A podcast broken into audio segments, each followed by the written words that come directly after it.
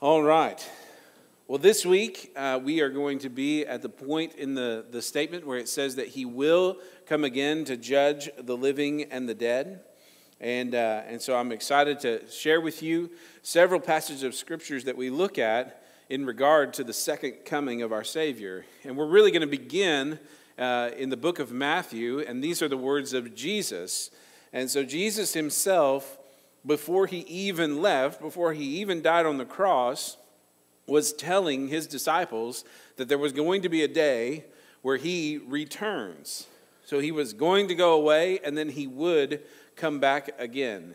And so if you look with me in Matthew chapter 24, we're going to begin in verse 30 of Matthew 24. Um, and the scriptures say this Jesus said, and then the sign of the Son of Man will appear in the sky. And then all the tribes of the earth will mourn, and they will see the Son of Man coming on the clouds of the sky with great power, excuse me, with power and with great glory. And he will send forth his angels with a great trumpet, and they will gather together his elect from the four winds, from one end of the sky to the other. Now learn the parable from the fig tree. When its branch has already become tender and puts forth its leaves, you know that summer is near. So you too, when you see all these things, recognize that he is near, right at the door. Truly, I say to you, this generation will not pass away until all these things take place.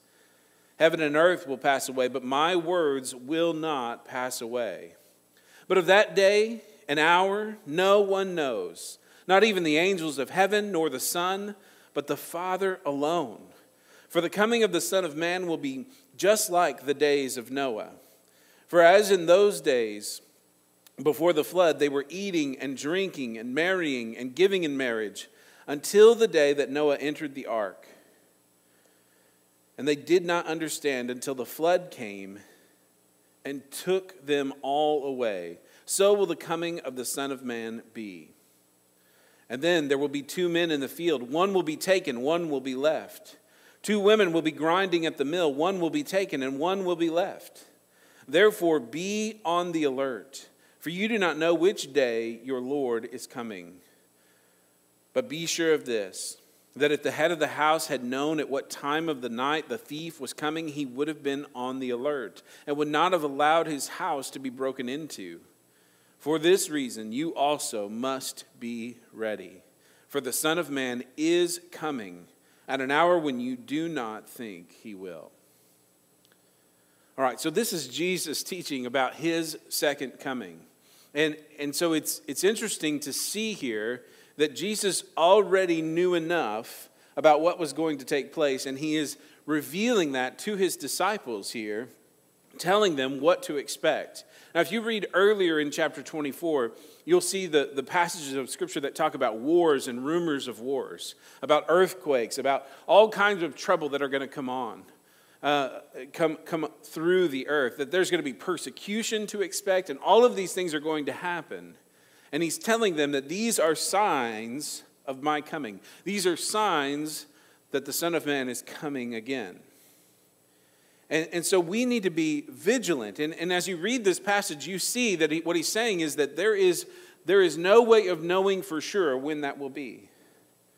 All right, so if you find someone who says it's going to happen on this date, you need to move away from them because they are not in line with the scriptures if they say they know the day. Jesus himself said the angels don't know. He said that he himself didn't know the day or the hour. Only the the Father in heaven knows that. And so we don't know, and we're not meant to know. What we're meant to be is ready. And what he's saying here over and over again in this passage is he's saying, look, it's coming when you won't expect it. It's coming at the least likely hour. It's coming at a point in time when you will not expect it.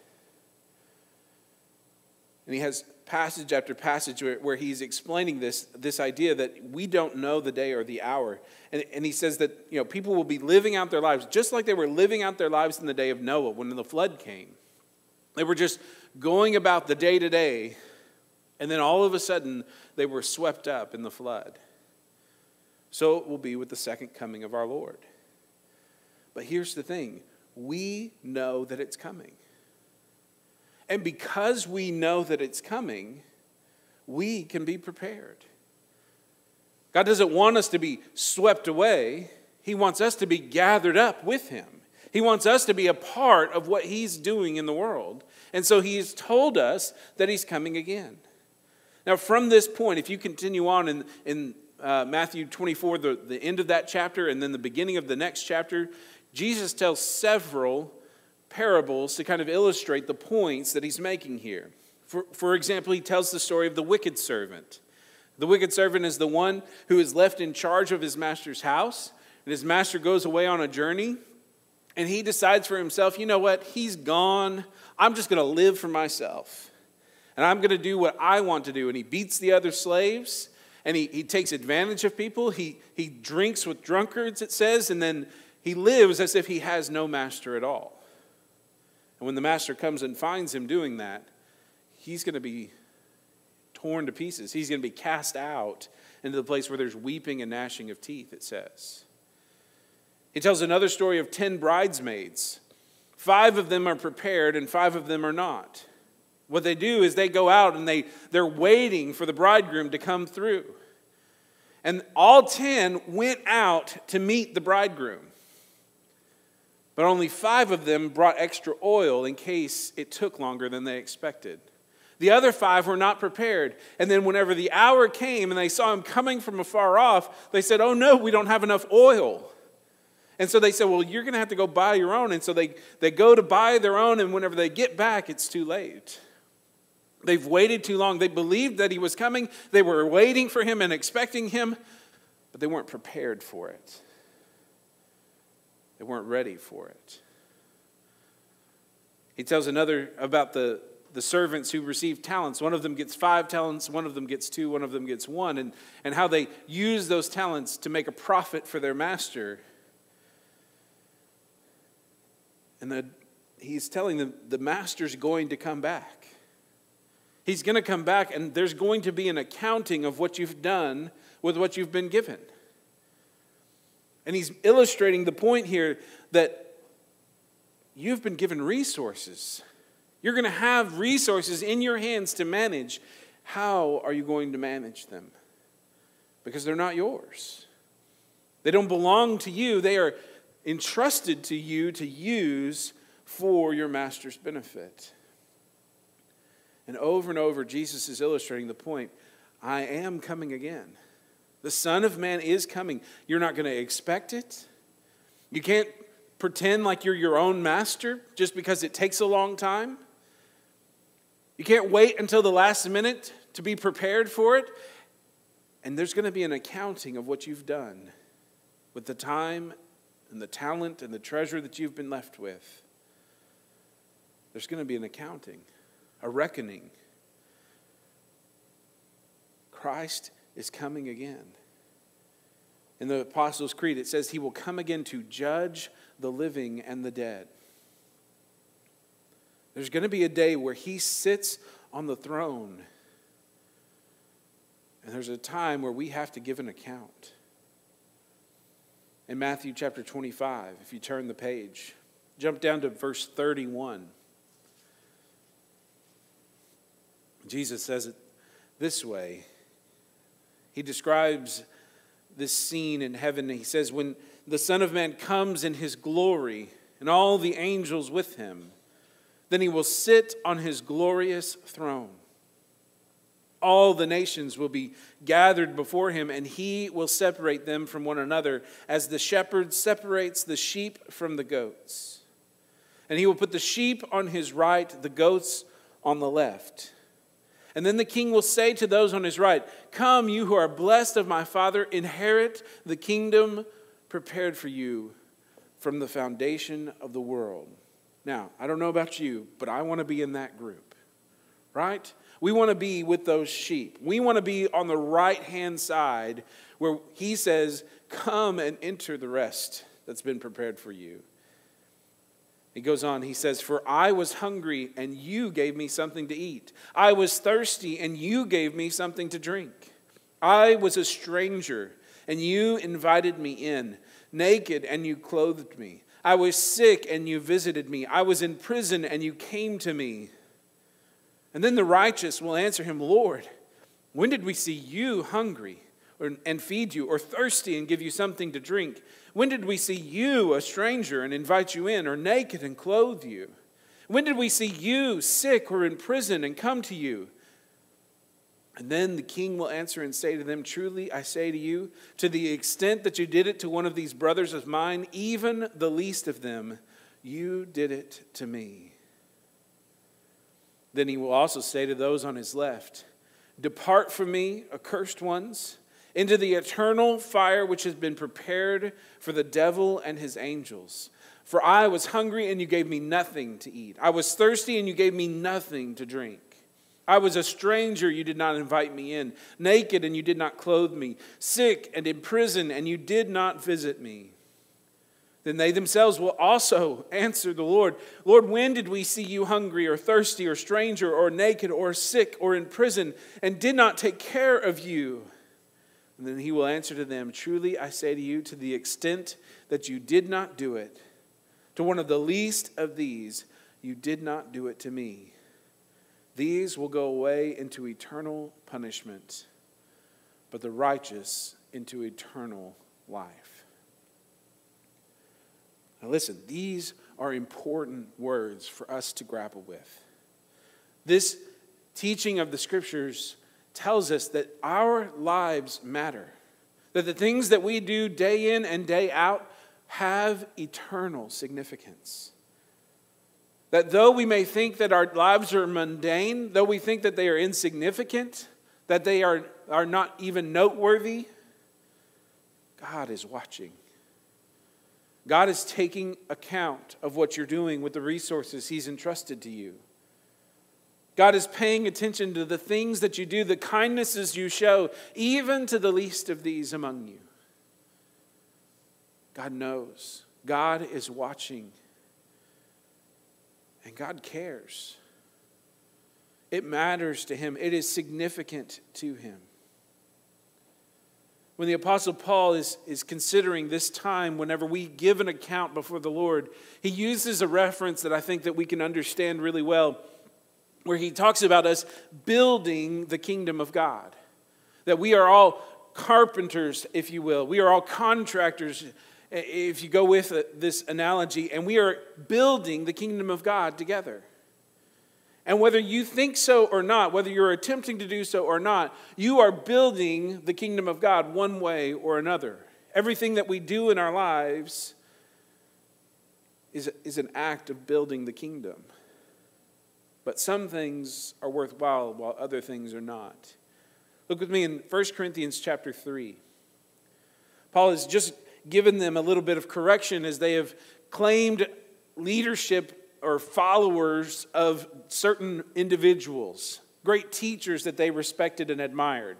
They were saying, Well, I'm, I follow Cephas. Well, I follow Apollos. Others were saying, Well, I just follow Christ. And they're comparing themselves one to another. They're looking for those differences among them. It's so good that we don't do that anymore, right? Well, anyway, the, Paul is correcting them. He's saying, Look, we are all just builders of the kingdom. There's not one of us that's better than the other. There's not one of us who has a more important work than the other. We all have work to contribute.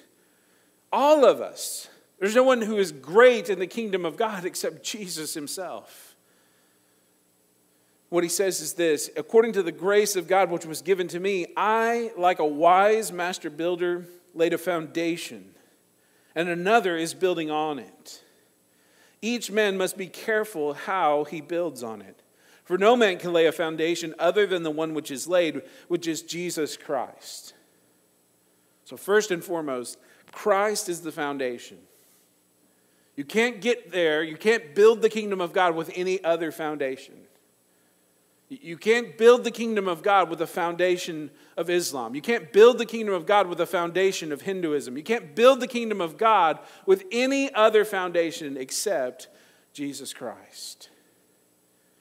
And then he goes on. He says, Now, if any man builds on the foundation with gold, silver, precious stones, wood, hay, or straw, then each man's work will become evident for the day will show it.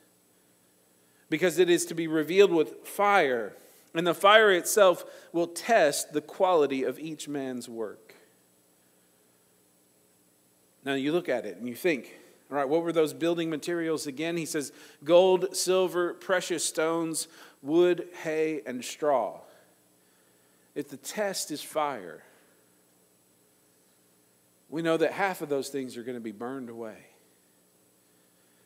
The other half are only going to be purified. Gold, silver, and precious stones, as we heat those things up, the impurities will rise to the surface and we'll be able to cast them away. The, the, the, the jeweler will take fire to polish stones. This is something that is precious in the eyes of God, and fire only makes it that much more precious. Whereas wood, hay, and straw, they'll be burned away our life's work, our ministry, our experience in the kingdom of God, what we build with in the kingdom, will be tested as with fire. He goes on, he says in verse 14 if any man's work which he has built on it remains, then he will receive a reward. If any man's work is burned up, he will suffer loss. But he himself will be saved, yet so as through fire. The reality is, all of us will give an account one day for what we have done with the resources that God has given us, with the opportunities He's allowed us to have, with everything that He has sent our way. We're going to give an account. And the work that we do is going to be tested. Now, listen, as we read these things, it can be troubling to us. We can look at it and say, oh man, I don't know about this. I don't know if I'm measuring up. I don't know if I am one of those that are prepared. I don't know that I'm really ready. And we might get the idea that I need to go out and do a whole bunch of good things to make sure that my account is in order. So make sure that I'm, I've got enough good stuff to outweigh the bad stuff in my life. Let me tell you, that is not what Jesus is promoting. That is not what Paul is teaching the church to do. He is not saying, look, you got to go do enough good things to outweigh all the guilt that's in your life, because that's not how this works.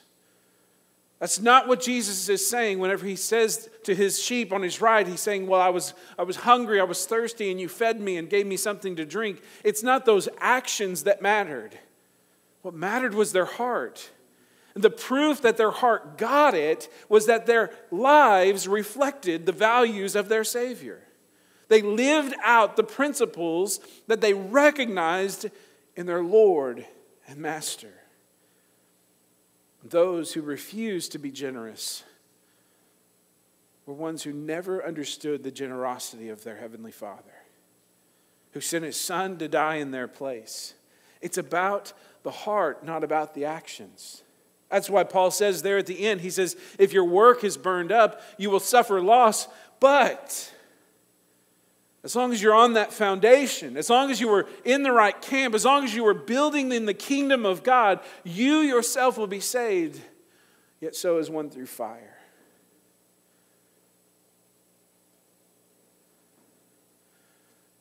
But Jesus says this in, in Matthew chapter 7. We, we have to take the whole testimony of the scripture into account here. And in Matthew chapter 7, as Jesus is finishing up the Sermon on the Mount, he says to the, the crowds who are there, He says, Not everyone who says to me, Lord, Lord, will enter the kingdom of heaven, but he who does the will of my Father who is in heaven will enter.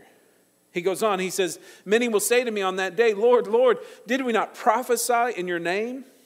And in your name cast out demons, and in your name perform many miracles? And then I will declare to them, I never knew you. Depart from me, you who practice lawlessness. Now, I don't know what your resume looks like. If it looks anything like these folks, where you've prophesied in the name of the Lord, or you have cast out demons, or performed many miracles, in the name of the Lord. Jesus says, All that's fine and well, but I never knew you. You see, those actions are just actions. He calls them lawless. He says that you are practicing lawlessness as you do those things. Why? Because they were never sent to do that. They had no relationship with the Lord and Savior. They had no relationship with Jesus. And so they were saying the words, they were doing the actions. They looked good on the outside to everyone who was watching, I'm sure, but they never had a personal relationship with their Savior. Those things that they were doing were good things, but they were just good things. And it's not our good things that save us. The reality is, the scripture teaches us that our relationship, our salvation, is totally dependent upon our relationship with Jesus. Our ability to have a forever home in heaven with God matters solely on our relationship with Jesus Christ, his Son. If we have not put our hope and our trust in him, if we have not claimed him as Lord of our lives, then we are missing the point.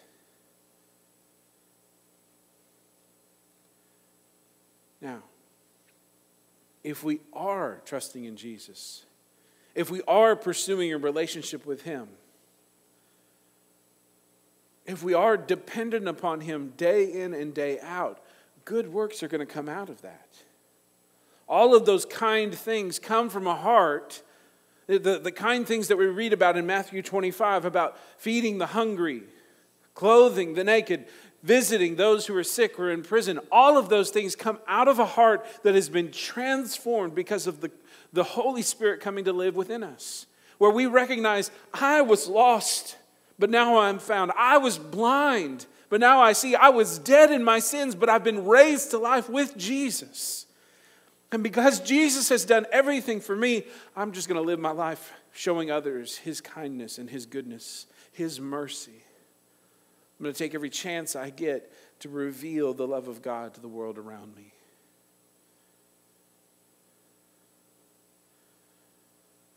And so the way that we live for him is not by getting up our own ideas, not by, by trying to drum out our own conception of what it looks like to be a good Christian.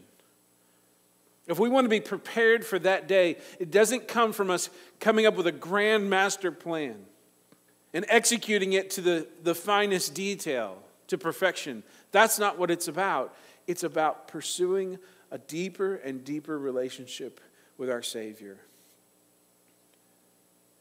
Because that is where we bear the fruit that matters. Jesus says this in John 15. He says, I am the vine, you are the branches. He who abides in me and I in him, he bears much fruit. For apart from me, you can do nothing.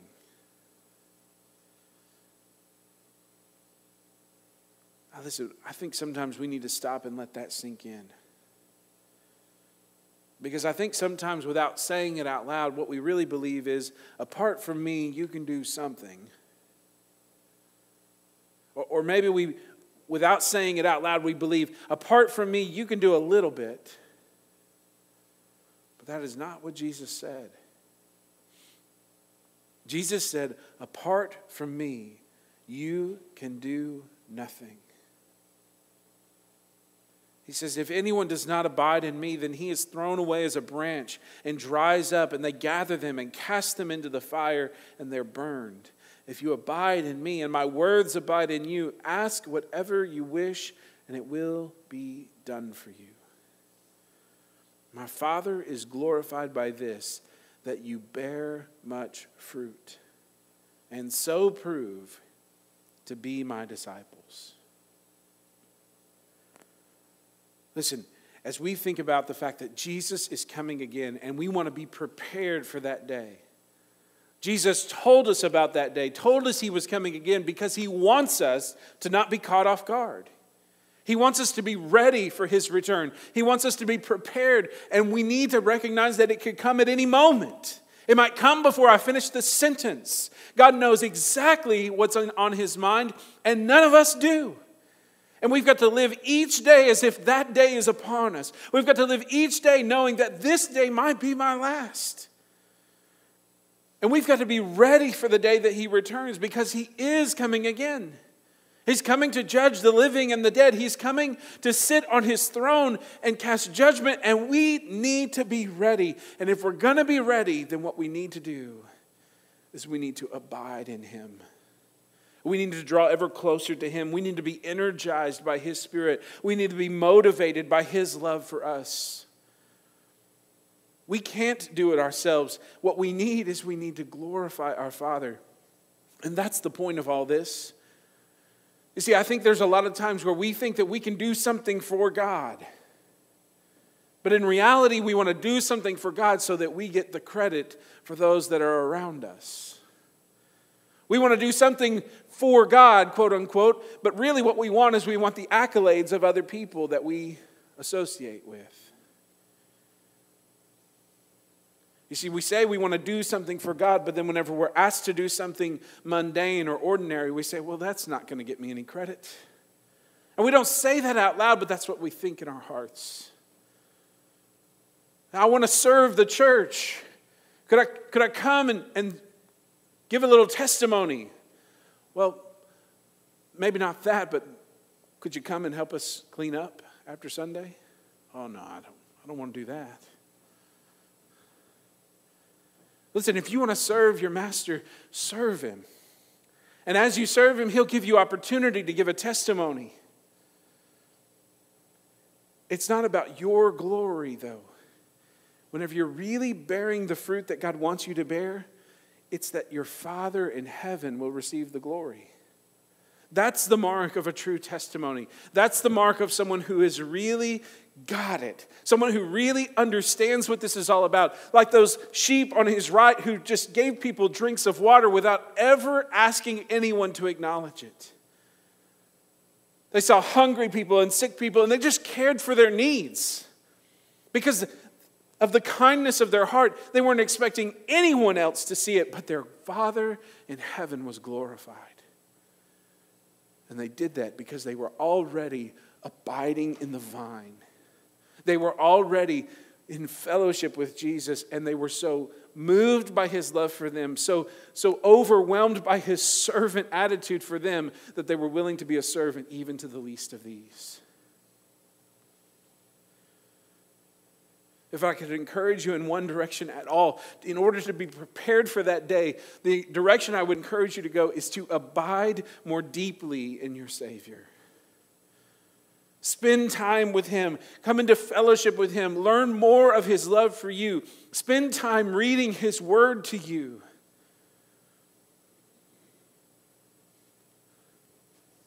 Let the praises of His people just saturate your life. Let God's goodness and mercy overwhelm you and abide more deeply in your Savior. Jesus said it very simply one time where he said, Seek ye first the kingdom of God, and then all these other things will be added unto you. Let Jesus be most important to you. And I believe whenever that is the characteristic that defines your life, that Jesus is Lord, truly Lord of your life, then you'll be able to say, Come whenever you're ready, Lord. I'm ready. Come, Lord Jesus. I'm ready. Let's pray. God, I thank you that you have not left us here alone to figure it out for ourselves.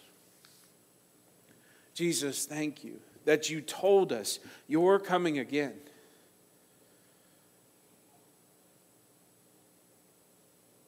Father, as we look at the world around us, as we hear the reports that are flooding in from all over the world, Lord, we can see there's been no better time in all of history for you to come. So, Jesus, help us to be ready. Help us to be wise, to discern that the time is upon us and that the days are short. And help us to be mindful that there is no day like the present to live for you. Lord, I pray that we wouldn't be like the wicked servant who just lives as if there is no master coming again. Father, I pray that we wouldn't be like the, the five virgins who were not prepared. They knew you were coming, but they just weren't ready. Father, I pray that we wouldn't be like the foolish servant who just took the gifts that you have given us and buried them in the ground so that we have nothing to show for ourselves when you return. But Lord, help us to be prepared. Help us to be ready. Father, I pray every day that we would abide more deeply in the vine, that we would draw closer and closer to you so that we would know what it is you're calling us to so that as we're filled with your goodness and mercy and love, that it would, it would produce great fruit in our lives.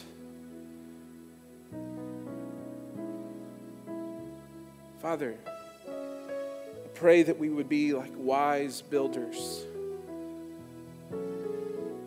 who will build not with things that are temporary. I pray that our actions would not be motivated by, by the applause of men Because all of that's going to be burned away. All of that is going to be turned to ash. But Father, may we live fully for your glory. May we produce the fruit that brings glory to your name and your name alone. May we be willing to serve even the least of these. Because I believe, Lord, that's what your word means when it talks about gold and silver and precious stones building the kingdom of God. So, God, help us to live each day in light of the day that you're coming again.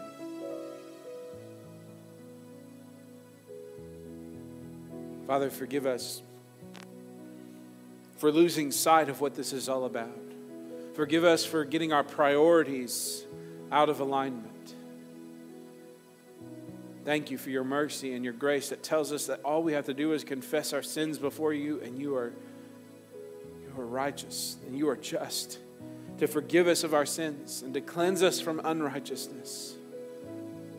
God, that you invite us to come and lay it all before you